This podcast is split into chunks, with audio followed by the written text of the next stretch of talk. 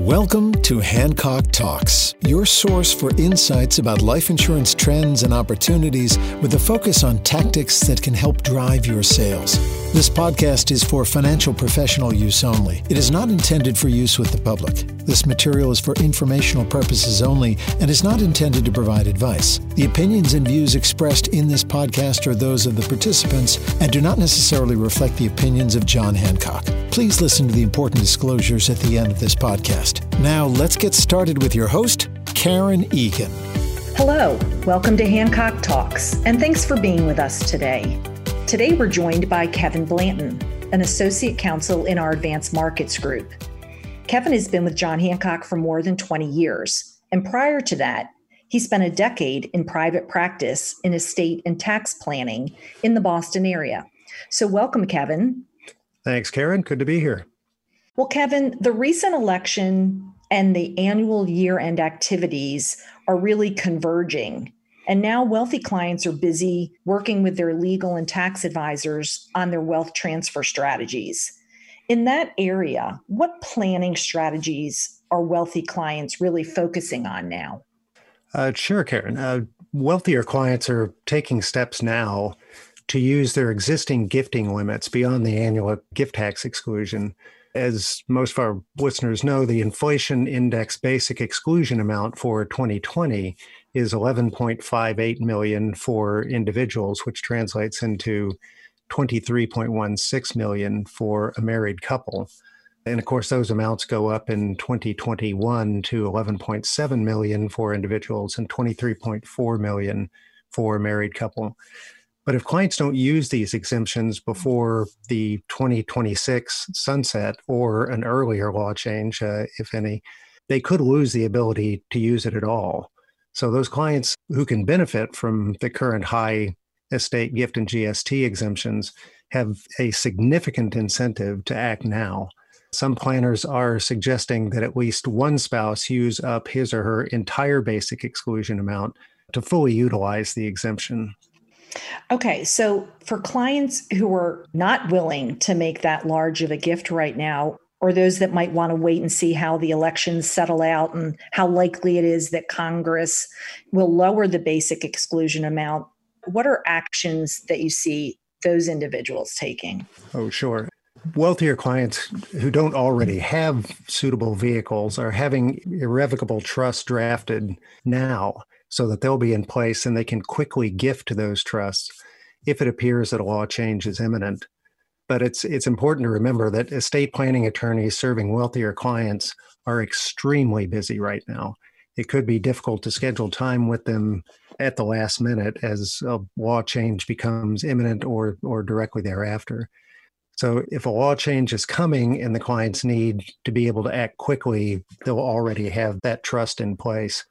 And to facilitate a, a quick response, if needed, uh, many are considering wait-and-see loans. And what that means is making a loan presently to an irrevocable trust. Mostly we see that with an intentionally defective trust, grantor trust that is, so that depending on future circumstances and, and the client's goals, the trust can either repay the note in full back to the grantor, or the grantor slash lender can make a gift to the trust by forgiving all or a portion of the loan.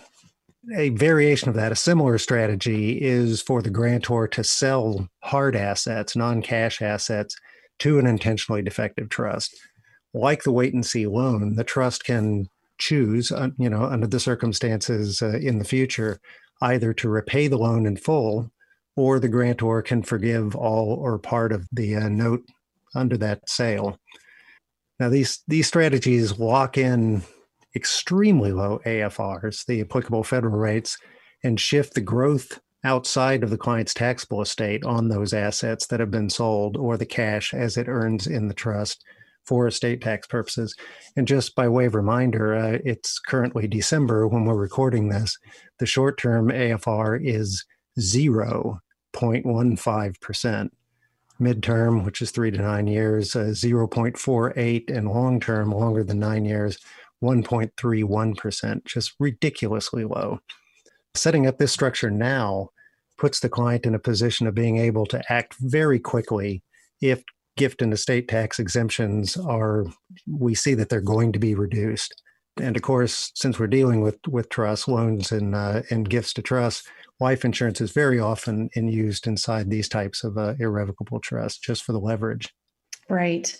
All right. Let's turn our attention to individual income tax rates. You know, this mm-hmm. is something that was talked a lot about during the election. And given the possibility that in the Biden administration, income tax rates could rise for taxpayers with incomes exceeding four hundred thousand dollars annually. So what are some of the areas where you feel planners can and, and likely are focusing? Uh, sure. A change in income tax rates in twenty twenty-one, if it happens, will almost certainly be effective retroactively to the beginning of twenty twenty-one. But converting traditional I R As, for instance, to Roth I R As in twenty twenty is one way, and we're running out of time, but it's still possible to do that, is one way to accelerate income from those instruments prior to the effective date of potential future income tax increases, even if retroactive back to the beginning of the year. Similarly, if the income tax rates on capital gains increases for higher income taxpayers, or if the basis step up at death is limited or eliminated, that may make it more attractive to sell some long-term capital gain assets before the effective date of potential tax law changes, again, which would likely be retroactive to the beginning of the year. So many are, are taking those steps, uh, considering those steps, and, and planners should keep in mind that if income tax rates increase, obviously life insurance becomes comparatively uh, more attractive as an asset as compared to uh, to other assets that don't have the tax advantages of life insurance. Mm-hmm. All right, so uh, this might be a tough question, but do you anticipate seeing any tax law changes in the year ahead? Uh, Well, anyone who uh, who says they knows the future is either lying or confused. Uh, but having said that, uh, President-elect Biden has, has put forth a lot of proposals during the campaign, which, to generalize, uh, largely mean a repeal of the Tax Cuts and Jobs Act of twenty seventeen, those tax cuts, but only for individuals with four hundred thousand dollars of adjusted gross income or more. And that includes for those high income earners, a return to the thirty-nine point six percent maximum marginal income tax rate, a limitation on itemized deductions above the four hundred thousand dollars amount, new additional payroll tax on income above that amount, and, and several other, uh, other lesser ones as well. That's that's with respect to individual taxpayers. Under Biden, uh, Biden's proposals, uh, corporations with earnings above one hundred million dollars would face a reinstated alternative minimum tax of fifteen percent. And as you recall, the uh, the A M T was was repealed permanently for corporations under the Tax Cuts and Jobs Act, but not for individuals. So this would bring that back partially. Biden's proposals would also return the estate and generation skipping transfer tax exclusions to the prior three point five million dollars uh, level. Gift tax would be decoupled, uh, so to speak, and would be held at one million dollars for uh, the gift tax ex- exclusion, that is, uh, would be decoupled and held at the one million dollars level during lifetime. And of course, uh, another proposal is that the maximum marginal estate tax rate would return back up to forty-five percent from the forty percent reduction. The proposals also, I think, significantly include an elimination of the step-up in basis at death, which would, in fact, be not so much eliminated, but replaced by a capital gains recognition at death. And that, in essence, would provide a step-up in basis, but only one purchased with tax. Uh, numerous exceptions to that elimination of step-up in basis, such as gifts to surviving spouse and uh, many others, which would still get the step-up. And even more nebulously, if, mm. if all of this hasn't been uh, enough uh, nebulous, we also expect a continuation of a variety of the perennial Green Book proposals, the budget proposals that come up pretty much every year and, and almost never get passed, uh, such as changes to grantor retained annuity trust, grantor trust treatment changing, annual exclusion uh, maximums being reduced and capped, dynasty trust treatment, valuation uh, discount limits, and so on and so forth. So those will come up as they always have, but but again, those never got acted on before. Right. So do you think that the changes are likely? And, and if so, would they be made retroactive to the beginning of the year in which they're passed, even if that means in twenty twenty-one? Well, yes. Uh, I think uh, some changes, I mean, anytime an administration changes, and of course that includes even when an incumbent is reelected, it's considered a new administration. There are always tweaks to the uh, to the tax laws. I have to be careful here because this is one of my favorite topics, and I can just swallow up swallow up several hours. But but I think in essence that depends in in large part on which party controls the Senate after the Georgia runoff elections uh, in early January. Right. And just summarizing this very, very generally, this this all boils down to the fact that the Senate has the filibuster. The House does not, but the Senate does. Uh, and the filibuster means that, without going into it too much, that any bill can be killed which can't be passed with a supermajority of sixty percent to forty percent. Budget reconciliation acts cannot be filibustered. They merely have to be passed by a simple majority.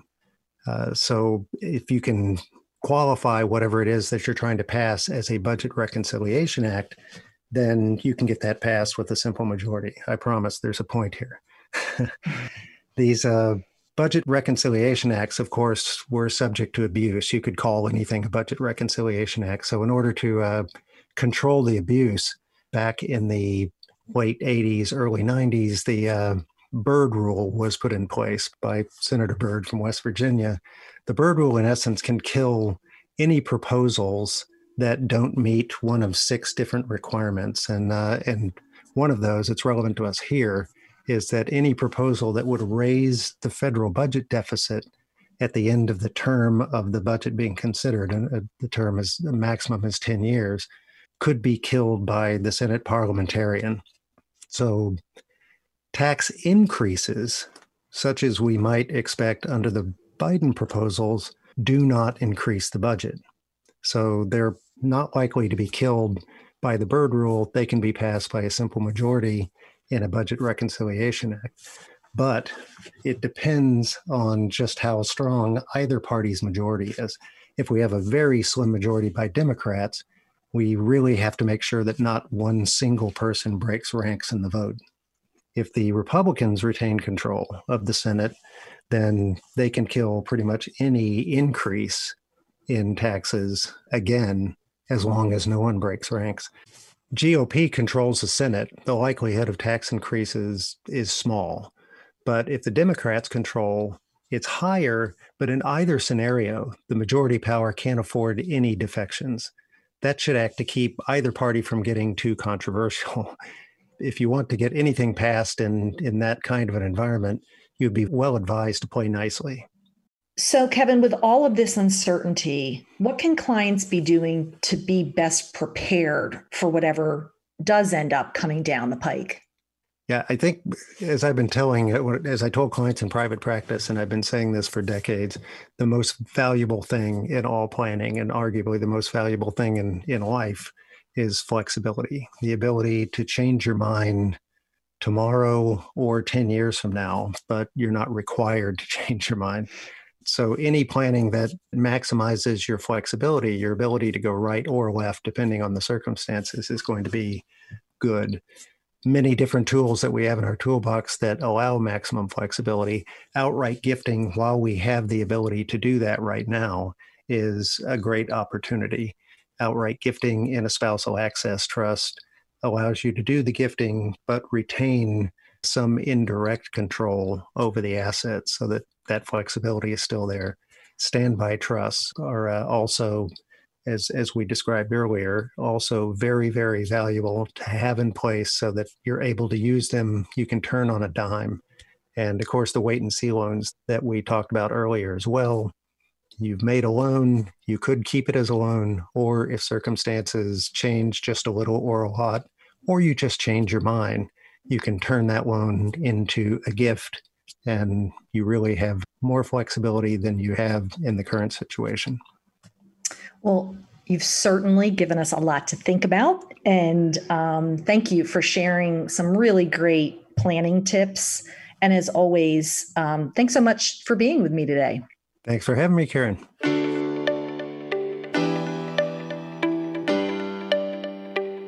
So let's move to our next segment of the show, the Advanced Markets Corner. I want to welcome back Anna Canellos. Karen, it's great to be back to share with our listeners some of the popular tools we have here in the Advanced Markets that can help support the planning Kevin was mentioning. Well, that's great to hear, Anna. Why don't you jump right in? Let our listeners know how we can take what Kevin was talking about and actually put those ideas into action. Absolutely. As we anticipate a lot of movement of wealth into trusts for the high net worth individuals and expect to see them take advantage of gifting, here in the Advanced Markets Group, we have been specializing in the high net worth planning for over twenty-five years. In fact, we can tailor solutions based on customer needs and work closely with financial professionals in this space. So whether a financial professional needs to talk about clawback or show a proposed strategy that highlights gift to a trust and leverage with life insurance, we have that capability to illustrate and navigate those plans. One of our best resources is our Advanced Markets blog, which we generally produce monthly, and we currently have a blog on tax reform and the opportunities in this space. We just published that one today, specifically with regards to many of the items discussed. In addition to our blog, our Central Intelligence is a great technical resource. Kevin actually is a lead author on it and reports real time those legislative changes. So as things are a moving target, this is a real good, great resource to take advantage of. Tell us more about how does Advanced Market tailor unique solutions for clients? Our J H Solutions is our proprietary software system, and this can also be found in the desktop version of J H Illustrator. And we're happy to report that gifting is the next module that is available in this program. And that program can actually help demonstrate and tell the story about why gifting and buying life insurance should be considered, and produces a client-friendly output that explains sort of the plan and the proposed solution versus the current situation. Well, Advanced Markets is known for working in the high net worth space, but, but how can our resources be leveraged to support other markets? There is no doubt we have expertise in the high net worth space, but you are right. For those who are high income, we also have great tools such as our Tax Diversification Client Guide and Fingertip Tax Guide that helps reinforce the message and the impact of taxes. So not just for the high net worth, but also for the high income individuals.